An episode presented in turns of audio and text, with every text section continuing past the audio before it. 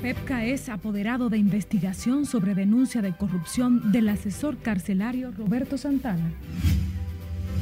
La persona que hizo la denuncia sabrá cómo procede. Procuradora Miriam Germán prefiere no responder a denuncia de corrupción en cárcel La Victoria. Dos dominicanos detenidos tras incautación de 430 paquetes de cocaína en las costas de Pedernales. Ministro de Salud y vicepresidenta descartan se trata de viruela del mono caso de haitianos en Montecristi.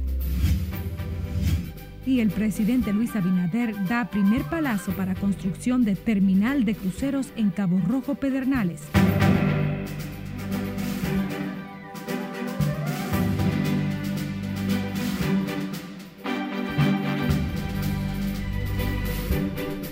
Hola, muy buenas tardes, bienvenidos, bienvenidas a Noticias RNN Primera Emisión. María Cristina Rodríguez les acompaña en esta ronda informativa. Gracias por la sintonía.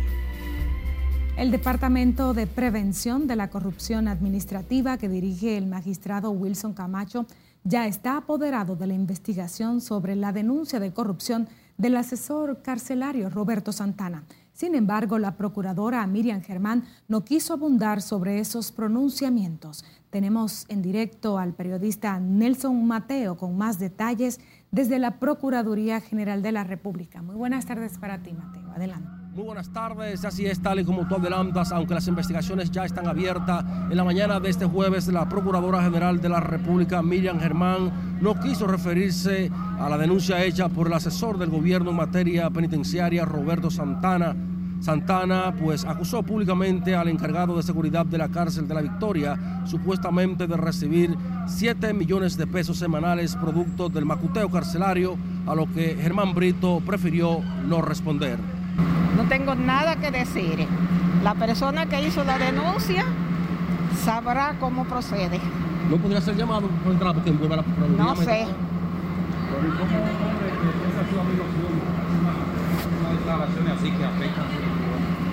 Pregúntenselo a él. ¿Esa denuncia no afecta, no mancha su gestión, magistrada? Ya, ya, ya. A lo que sí respondió la titular del Ministerio Público fue al tema de la nueva victoria construida a un costo de 10 mil millones de pesos. Brito negó en una nota de prensa que esta penitenciaría bajo investigación esté lista para recibir a los más de 9 mil reclusos que en condiciones de hacinamiento se encuentran en la vieja Victoria, tal y como lo ha dicho el asesor en materia penitenciaria del gobierno. De mi parte, es todo por el momento. Regreso contigo al de Noticias. Muchísimas gracias, Nelson Mateo, en directo desde la Procuraduría General de la República. Mientras tanto, diputados, oficialistas y de oposición pidieron a las autoridades policiales dar una respuesta contundente a los integrantes de la banda armada que asaltó un camión de valores en los Mameyes de Santo Domingo Este y mandar un mensaje claro a todo el que intente desestabilizar la tranquilidad de los dominicanos. Cesarina Ravelo tiene los detalles. Eso afecta mucho al país. El diputado Gerardo Casanova se refirió al comando armado que, a plena luz del día, asaltó una estación de gas y un camión de valores cargando con más de 9 millones de pesos.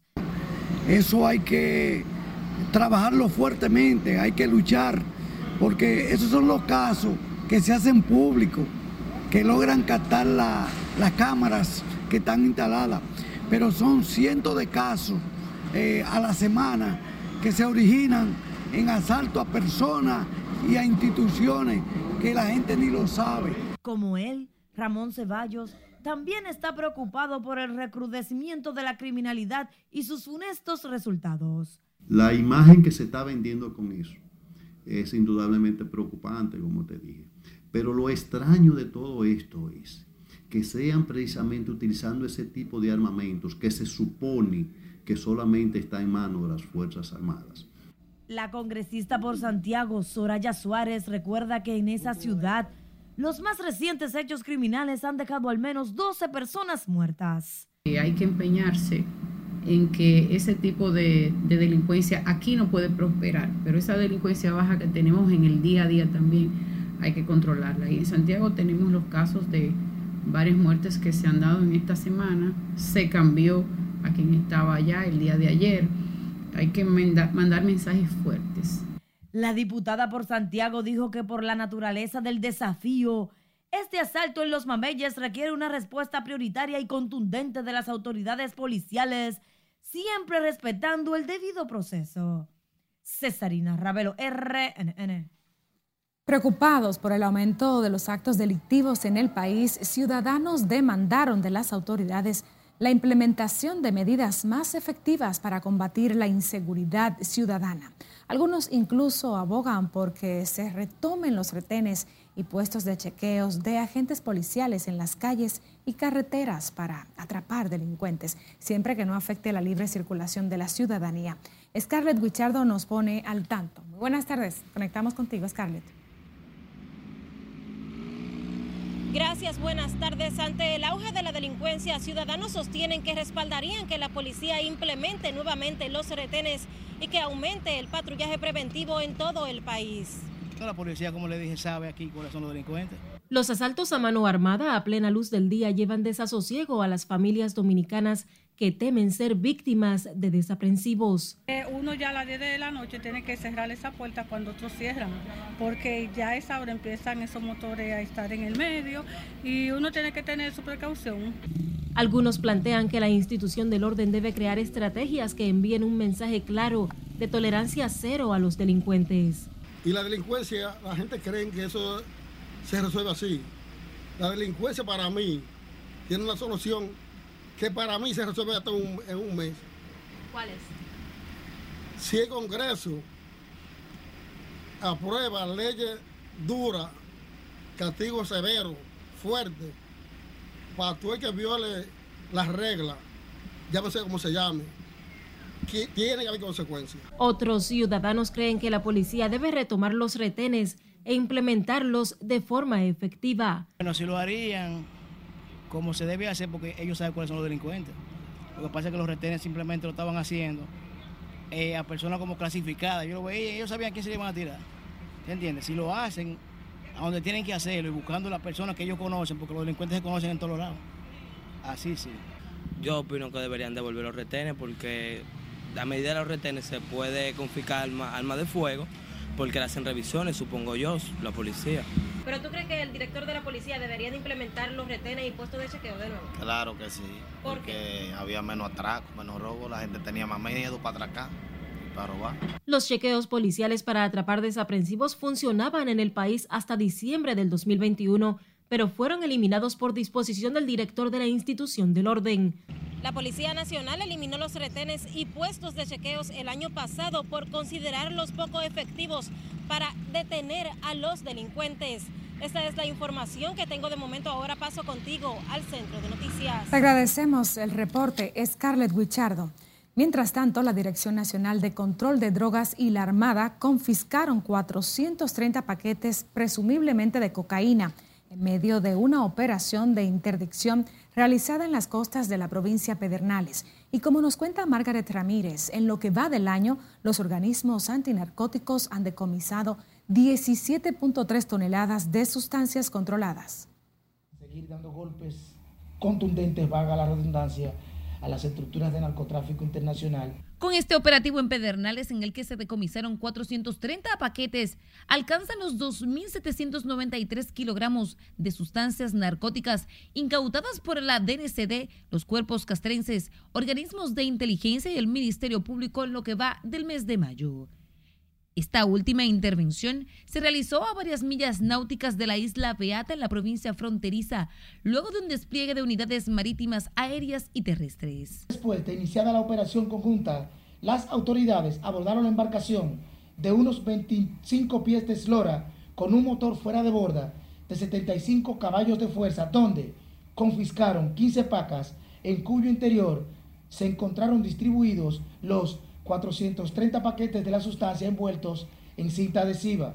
En el operativo que también participa la Armada Dominicana, se apresaron a dos dominicanos, se incautaron además motores fuera de borda, varios garrafones de combustible, un GPS, celulares, agua y comestibles. Operaron por más de 23 horas seguidas, logrando apresar a dos hombres a bordo de una embarcación tipo Go Fast de 24 pies de eslora con un motor fuera borda de 75 HP, un garrafón de gasolina vacía, cargador de fusil M16, 30 cápsulas calibre 5.56 milímetros. En lo que va de año, los organismos oficiales han incautado unos 17.3 toneladas de distintas drogas. Los 430 paquetes ocupados en esta nueva operación fueron enviados bajo custodia al Instituto Nacional de Ciencias Forenses. Margaret Ramírez, RNN. Y un segundo teniente del ejército dominicano fue herido de bala durante una operación de inteligencia en la que lograron ocupar mil libras de marihuana. El militar herido es el segundo teniente Germán Ramírez Sánchez, quien fue impactado por un disparo luego de que el conductor del camión Daihatsu blanco forzara con otro soldado, sacando una pistola que le provocó la herida. El hombre que conducía el vehículo logró escapar. Y la Dirección General de Aduanas, en coordinación con organismos de seguridad del Estado, desarticularon una red de tráfico de armas. En los operativos, que incluyen numerosos allanamientos en distintos lugares combinados con las autoridades dominicanas y estadounidenses, se decomisaron 11 fusiles, 6 pistolas, miles de balas y municiones, cargadores, balanzas, celulares, detención de personas y numerosos vehículos. Los embargos donde participan la Procuraduría General de la República, Dirección de Aduanas, miembros de las agencias de seguridad del Estado y las Fuerzas Armadas, y agentes de la Embajada de Estados Unidos en el país se realizaron en apartamentos y viviendas lujosas del Distrito Nacional Santo Domingo Este y se han extendido a los municipios de Santiago de los Caballeros, San Francisco de Macorís, Puerto Plata y La Romana. Nos vamos a comerciales, pero al volver, 28 años después de su desaparición, piden reabrir caso Narciso González y lo que dicen las autoridades de salud sobre el caso de haitianos en Montecristi.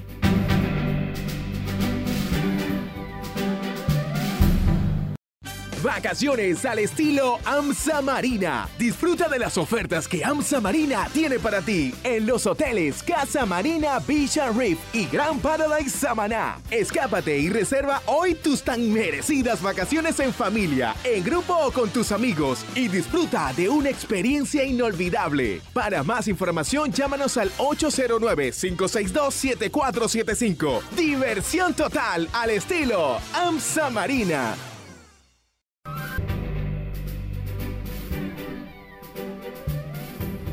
A continuación presentamos nuestro resumen de noticias internacionales en RNN.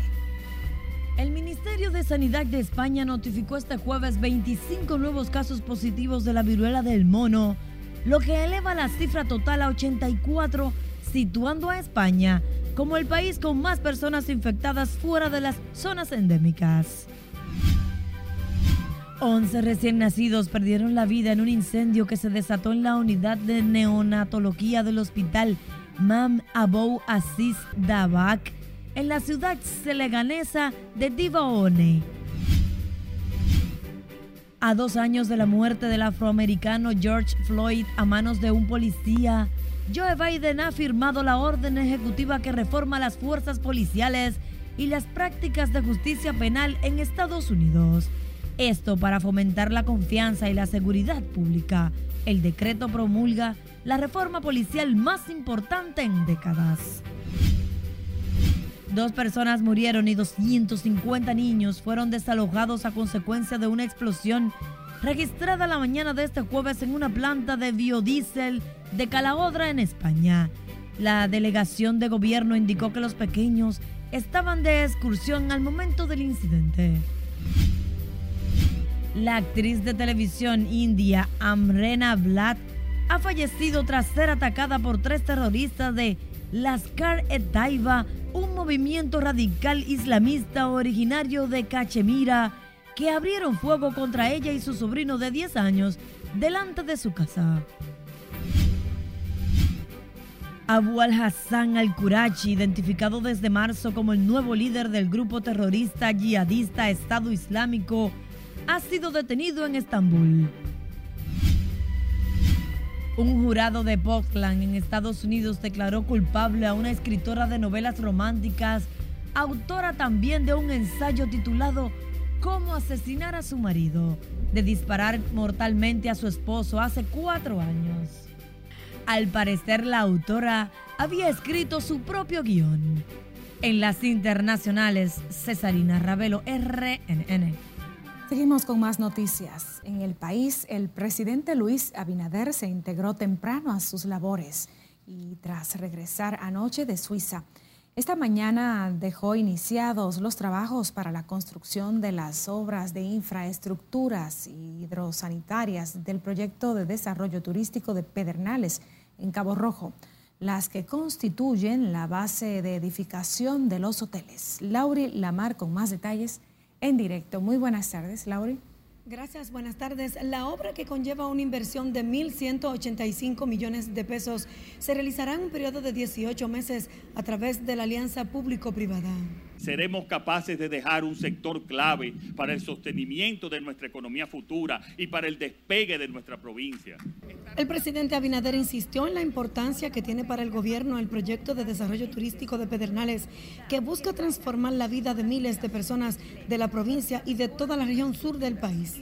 Desde todos los puntos del norte, del sur, del este y del oeste de nuestra tierra, se ubica un puerto con características propias capaces de generar riquezas al país. Hemos avanzado mucho en este tiempo pero ahora queremos ir más lejos y podemos ir más rápido. Y vamos a convertir en este proyecto, del gran proyecto a Pedernales, en el destino de cruceros mejor cotizado y valorado en todo el Caribe. De un pueblo donde los primeros exploradores enfrentaron todo tipo de aventuras y vicisitudes para fundar una próspera villa minera. Y nosotros no podemos honrar a esos exploradores de otra manera si no es emprendiendo esta nueva aventura, superando los retos propios de un proyecto de esta magnitud para convertir a Pedernales en el destino de cruceros mejor cotizado y valorado en todo el Caribe. Mientras que el director ejecutivo de la Alianza Público-Privada, Simon Freud, destacó la relevancia de estas obras para la ejecución del Master Plan de Desarrollo de esa provincia. No hay dudas que el establecimiento de este puerto de cruceros tendrá un gran impacto en la economía de esta provincia y comunidades aledañas. Pues las estimaciones nos indicen que en un año y medio Cabo Rojo estará recibiendo cientos de miles de turistas por la vía marítima y este flujo impulsará el comercio de la zona, creará nuevas oportunidades de negocios y mayores facilidades para que los productores de la zona puedan vender sus artículos. Previamente, el mandatario dejó iniciados los trabajos para la conversión del muelle de Cabo Rojo en un puerto de cruceros. El proyecto de desarrollo turístico de Pedernales Cabo Rojo está concebido para realizarse en cuatro fases durante un periodo promedio de 10 años y una inversión estimada de 2.245 millones de dólares. De mi parte es todo retorno al estudio. Muchísimas gracias, era la periodista Lauri Lamar. Mientras tanto, el ministro de Economía destacó este jueves el crecimiento económico del país luego de la pandemia del COVID-19 a través de las políticas del gobierno para mejorar las finanzas públicas y recuperar el empleo y el sector turismo. Miguel Seara Hatton sostuvo en este sentido que actualmente uno de sus mayores desafíos es mejorar la calidad de vida de la gente. Indudablemente quedan muchos desafíos todavía. Tenemos eh, que reducir un poco más, hacer más esfuerzos para reducir la tasa de desempleo. La tasa de desempleo se redujo, pero levemente. Y esto porque entró más gente al mercado de trabajo. O sea, todo el que se retiró durante la pandemia, hubo, la, población económicamente inactiva aumentó, obviamente, pero cuando, se cuando regresó al empleo, regresó más de lo que habían salido. El ministro de Economía habló durante el foro sobre mecanismos de implementación de la Agenda 2030 que coordina el Centro Latinoamericano de Administración para el Desarrollo donde destacó que deben mejorar la calidad de los empleos y servicios públicos para lograr una equidad social y territorial. El ministro de Salud Pública descartó que se trate de un brote de la viruela del mono, los casos de seis haitianos que presentan laceraciones de la piel en la comunidad de Piloto, en Montecristi, al noroeste del país, mientras que la vicepresidenta de la República, Raquel Peña, enfatizó que están preparados para enfrentar la enfermedad. Siledis Aquino habló en exclusiva con el ministro de Salud y está en directo con todos los detalles. Muy buenas tardes, Siledis. Buenas tardes, así es. Daniel Rivera explicó que los nacionales haitianos que presentaban lesiones en la piel fueron llevados al hospital de Mao, donde se descartó se tratara de la viruela del mono. De todas maneras, tomamos muestra, como siempre, por si acaso. Dijo que tras los estudios del lugar, los médicos confirmaron se trata de varicela, descartando la viruela. Son eh, trabajadores que viven en Montecristi, no que vinieron, sino que trabajan allá. Y hasta este momento su diagnóstico es varicela. Mientras la vicepresidenta Raquel Peña reiteró que la viruela del simio no está en el país. Estamos en capacidad del tratamiento en tal caso que llegara, pero gracias a Dios no hay ningún caso de viruela del mono en la República Dominicana. Rivera también descartó por el momento la compra de vacunas para la viruela del mono. Sí, pero como no tenemos ningún caso todavía, y dos, la Organización Mundial de la Salud lo mantiene todavía como vigilancia y considera que las vacunas tienen que seguir colocándose donde, donde es endémico, que es en África. El funcionario de salud insiste la población debe vacunarse contra el COVID. Caso positivo, pero el internamiento sigue controlándose porque eh, recuérdense que sigue siendo aquellos pacientes por debajo de 20 años que no están vacunados, es que está apareciendo el COVID. Ese sentido, el boletín epidemiológico presenta 324 nuevos casos de la enfermedad de 5.542 muestras procesadas, ocupación hospitalaria en 2.1% y los decesos se mantienen en 4.377. Daniel Rivera fue entrevistado tras una actividad en la que juramentó entidades sociales que se comprometieron a apoyar la estrategia en salud 2030. Por el momento son los detalles que yo les tengo. Ahora retorno con ustedes al set de noticias. Muchísimas gracias, Siledis Aquino. Otro tema de salud. El director del área 4 de salud informó que tras las lluvias de los últimos días en los sectores a orillas del río Osama, se han registrado unos 30 casos de dengue. Jesús Suardí dijo que para hacer frente a la situación han realizado varias intervenciones en esos barrios. La lluvia mayormente sí puede aumentar el dengue, eh, la difteria y la leptospira, pero nosotros, independientemente de que haya lluvia, no nos mantenemos fumigando, orientando, dando abate, que es un, un antilarvicida para evitar la reproducción del dengue y nos mantenemos en alerta para estas enfermedades virales transmitidas por vectores y roedores. Entrevistado por periodistas en el Foro de Salud Pública en el Hotel de la Capital, Suardí también dijo que tienen controladas las chinches que afectaban los sectores La Ciénaga, Villa María y otros. El área 4 de salud abarca 15 sectores desde La Ciénaga hasta Villa Consuelo. Le invitamos a ampliar esta y otras informaciones a través de nuestras plataformas digitales. Somos Noticias RNN. Estamos en todas las redes sociales, Twitter, Facebook, Instagram, YouTube, también nuestro portal web. Puede además escuchar nuestras emisiones de noticias en audio o enviarnos sus denuncias e imágenes a nuestra línea directa de WhatsApp.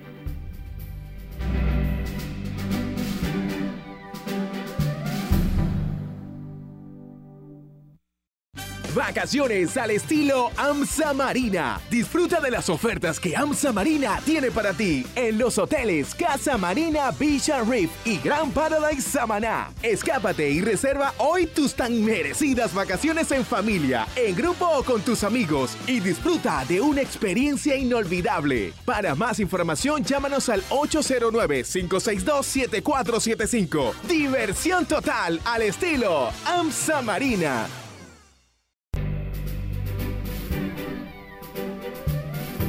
Gracias por continuar con nosotros. La Comisión de la Verdad, el Frente Nacional Narciso González y la Fuerza de la Revolución pidieron a la Procuraduría General de la República reactivar las investigaciones sobre la desaparición forzosa del profesor de la UAS Narciso González. Hace en este jueves exactamente 28 años. Los profesores y estudiantes de la Universidad Autónoma de Santo Domingo recordaron que la desaparición forzosa es un crimen que no perime y que los actores materiales e intelectuales siguen en libertad. Llegamos a la conclusión de que estamos frente a la repetición del fenómeno de Horacio Vázquez 28 años después de la desaparición del profesor universitario, abogado y periodista Narciso González, sus familiares y amigos no desmayan en su afán de conseguir justicia. Dicen que cuando se haga justicia se condena a los responsables y se limpia la imagen de González podrán descansar en paz. 28 años y seguimos de pie.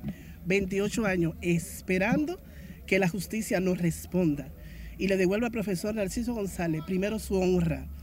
Entiende que mucho se ha escrito, mucho se ha dicho que le devuelva a Narciso González, entiende, el poder, que su familia pueda descansar tranquila. Al profesor Junior Ramírez, eso, eso me mató, porque me recordé qué hicieron con Narciso. Y cuando vi al último joven también, sin tener quien lo ayudara, eso me recordó también lo que le hicieron a Narciso González. Deploran que a 10 años de la sentencia de la Corte Interamericana de los Derechos Humanos que condena al Estado Dominicano por la desaparición de González, aún ningún gobierno haya tomado acción. Sin embargo, mostraron confianza en que la magistrada Miriam Germán Brito ponga atención al caso. Porque cuando el crimen es de Estado, no basta la inteligencia de un juez de instrucción para interrogar. En el acto conmemorativo a la desaparición de Narciso González se destacó el legado que dejó a la sociedad. Entonces su legado de, de honestidad, de responsabilidad, de ciudadano ejemplar como docente de la universidad está vigente. Narciso González desapareció un 26 de mayo de 1994, luego de que éste publicara un artículo donde condenaba aspectos del gobierno de Joaquín Balaguer. Margaret Ramírez, RNN. Sigue siendo un misterio el paradero del niño Kendry Alcántara, a casi dos meses de su desaparición de manera misteriosa en el sector Los Montones de San Juan de la Maguana. Su familia sigue con la esperanza viva de que retorne al lecho o a su, a su casa sano y salvo. Julio César Mateo habló con los parientes del niño y esta es la historia. Hace exactamente 54 días que el niño Kendry Alcántara desapareció. Desde entonces su búsqueda no se ha detenido. Que lo tenga, lo devuelva. Están desesperados los padres de esos niños, sí. Eso es lo que queremos. Que lo devuelva que lo tiene. Sí, ay, sí. Algunos parientes entienden que ha faltado interés de las autoridades para localizar al infante. Pero si se investiga una cosa, vamos a suponer, agarramos una cuanta persona o algo al fin y se va a las investigaciones, pero uno puede lograr algo porque aunque se han realizado allanamientos, utilización de unidades caninas y otros métodos, no se ha obtenido resultados positivos. Y como comunitario también le damos las gracias a todos los que nos han apoyado en este caso, que esperamos en Dios que el niño Kendry Alcántara aparezca sano y salvo, que la persona que lo tenga, que por favor lo regrese acá a su sector con su familiar y que si tiene temor que lo ponga donde se pueda encontrar, que sería bien gratificado después de Dios. Familiares y residentes en la comunidad Los Montones afirman que no han tenido paz desde la desaparición del menor de cuatro años de edad. Pero todavía no nos sentimos bien porque hasta que no lo encontremos no nos sentimos bien, no estamos bien.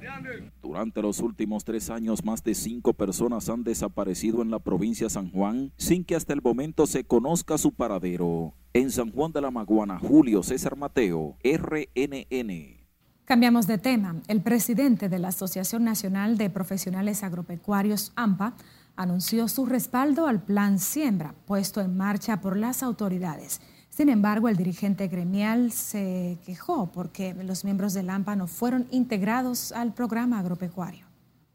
En el plan de siembra hay una falla y es que no se tomó en cuenta los recursos humanos, los profesionales agropecuarios y hay que integrar nuestro profesional agropecuario porque solo en el, área de tensión hay un déficit de más de, de más de 700 profesionales agropecuarios porque se necesitan 1054 técnicos para en agricultura como agente de área. El presidente del gremio agropecuario dijo que sus técnicos están en la disposición prestar servicio al proceso de siembra alimentaria que empieza con el plan siembra. Aprovechó para pedir al presidente que ordene el nombramiento de unos 700 ingenieros agrónomos que aún están desempleados.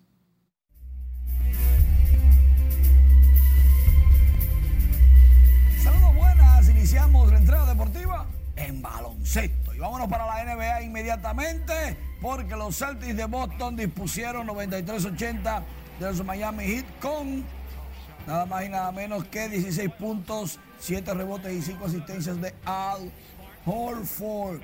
Lidera Boston la serie 3-2.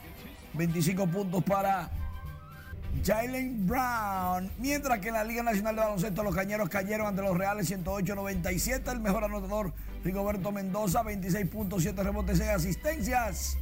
En otro partido, 87-85, le ganaron los indios a los Soles. Y el mejor fue Cabell con 21 puntos. Los juegos de hoy, los marineros van a visitar a los Leones a las 7 de la noche. Los metros también tienen. Hablando de los metros, miren a Brandon Moss con la mejor jugada hasta el momento. ¡Qué aliu! ¡Qué verdugo! Estos fueron los metros contra los marineros. ¡Wow! Estilo NBA. Por otro lado, Luis Castillo ganó su juego en 5 entradas, 6 ponches. Y Cincinnati le ganó 4 a 3 a Chicago. Cristian Javier en 5 entradas y 2 tercios, 9 ponches. Ganó Houston 2 por 1 a los Guardianes de Cleveland. Javier solamente permitió 3 hits y concedió una base por bolas. Otro que le fue de maravillas, Jamer Candelario, conectó cuadrangular su número 4 de la campaña. Ganó Minnesota 4 por 2. Ese tablazo que la mandó al morro de Montecristi fue en el décimo episodio con un compañero a bordo. Estas y otras informaciones las tenemos en nuestra página web y redes sociales. Búsquenos. Noticias RNN. Por el momento es todo. Sigo contigo. Gracias, Manuel. Nosotros despedimos esta primera jornada informativa. María Cristina Rodríguez les informó.